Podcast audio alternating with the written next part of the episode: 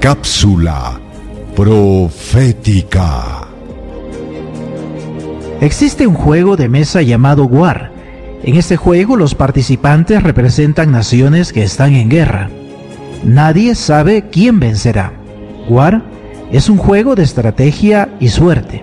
Sin embargo, en el capítulo 11 de Daniel se presenta una descripción de eventos que todavía deben ocurrir. El profeta describe innumerables conflictos en los que están envueltos los hijos de Dios y sus perseguidores. Pero al contrario del juego de mesa War, en estos conflictos Dios revela de forma precisa el futuro de las naciones y el establecimiento de su reino eterno.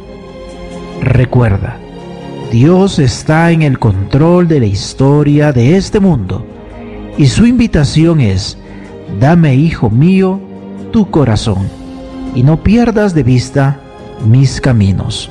Proverbios 23, 26.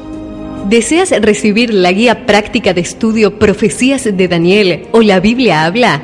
Solicítalo hoy mismo escribiendo a esperanza.nuevotiempo.org